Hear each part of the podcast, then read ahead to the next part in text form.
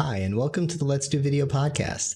My name is David Maldow, and I made a pretty bold claim in the title of this video, so let me get right to the point. In the last few weeks, I've been having some issues with meetings set up in my Google Calendar. When I set up a meeting in my calendar and invite other people, I usually put a link to whatever service I'm using at the time, whether it's Zoom, WebEx, BlueJeans, 8x8, Highfive, Pexip, Lifesize, whatever it is, I put in my link. But what's been happening recently is, regardless of whatever service I'm using, when it's time for the meeting to start, some people just don't show up.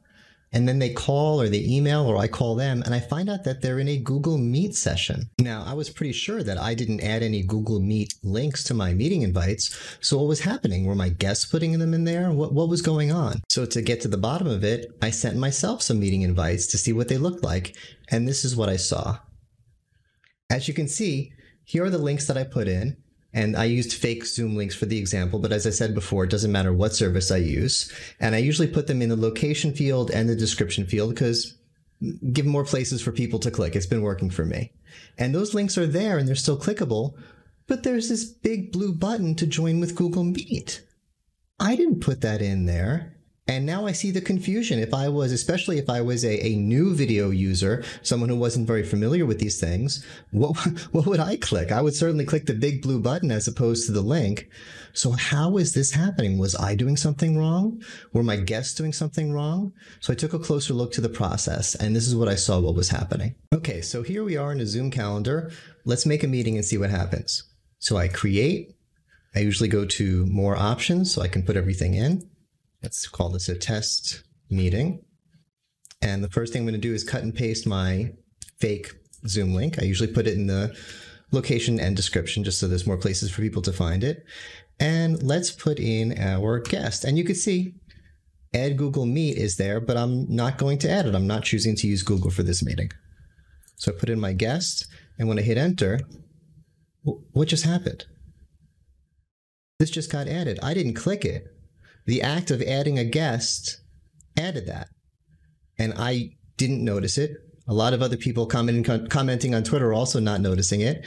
And then when I save my meeting and send it to my guests, what they will now see is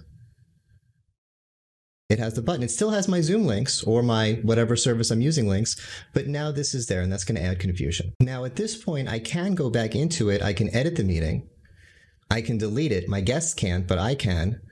And then resend it and hope that it doesn't add it in again. But no one's going to think to do that. And I didn't think to do that. And I had a lot of confused meetings. You also can change it in the settings. If you go to Zoom calendar settings, under event settings, there's a click box for automatically add Google Meet. But it's on by default and it shouldn't be on by default. And honestly, people are still new at video. Some people are still having issues getting the time zones right on their meeting invites. They're not going to find this. What's going to happen is they're going to have a lot of confused meetings. They basically have a choice of having confused meetings with people in two meeting rooms or just using Google Meet to make it simpler, whether they pr- prefer it or not, or not using Google Calendar. Or what some people are doing is putting a note in all of their emails saying, hey, ignore any Google Meet links you see in my meeting invites because that's not what we're using. We don't want to have to be doing that. Now, I'm not looking to start a war against Google. I, I don't think this was a malicious thing. When I shared it on Twitter, of course, everyone was bashing on Google. They're playing dirty in the growing video market.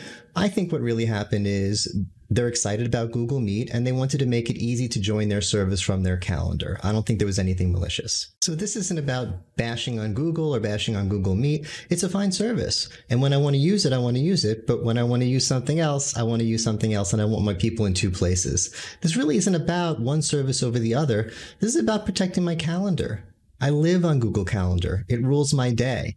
I, the idea of someone messing with it or working in a way that I'm not trying to make it work is really stressful. And this isn't just me. A lot of people are having their meetings affected by this. And just in today's world, the one thing you don't mess with is someone's digital calendar. Uh, it's really upsetting. So we hope that Google fixes this workflow. If you want us to use Google Meet, we're happy to try it. And we love the fact that you're making the service available, but don't confuse our guests when we're trying to get into other meetings. So thanks. I hope you enjoyed this content. Please subscribe for more and check us out at letsdovideo.com.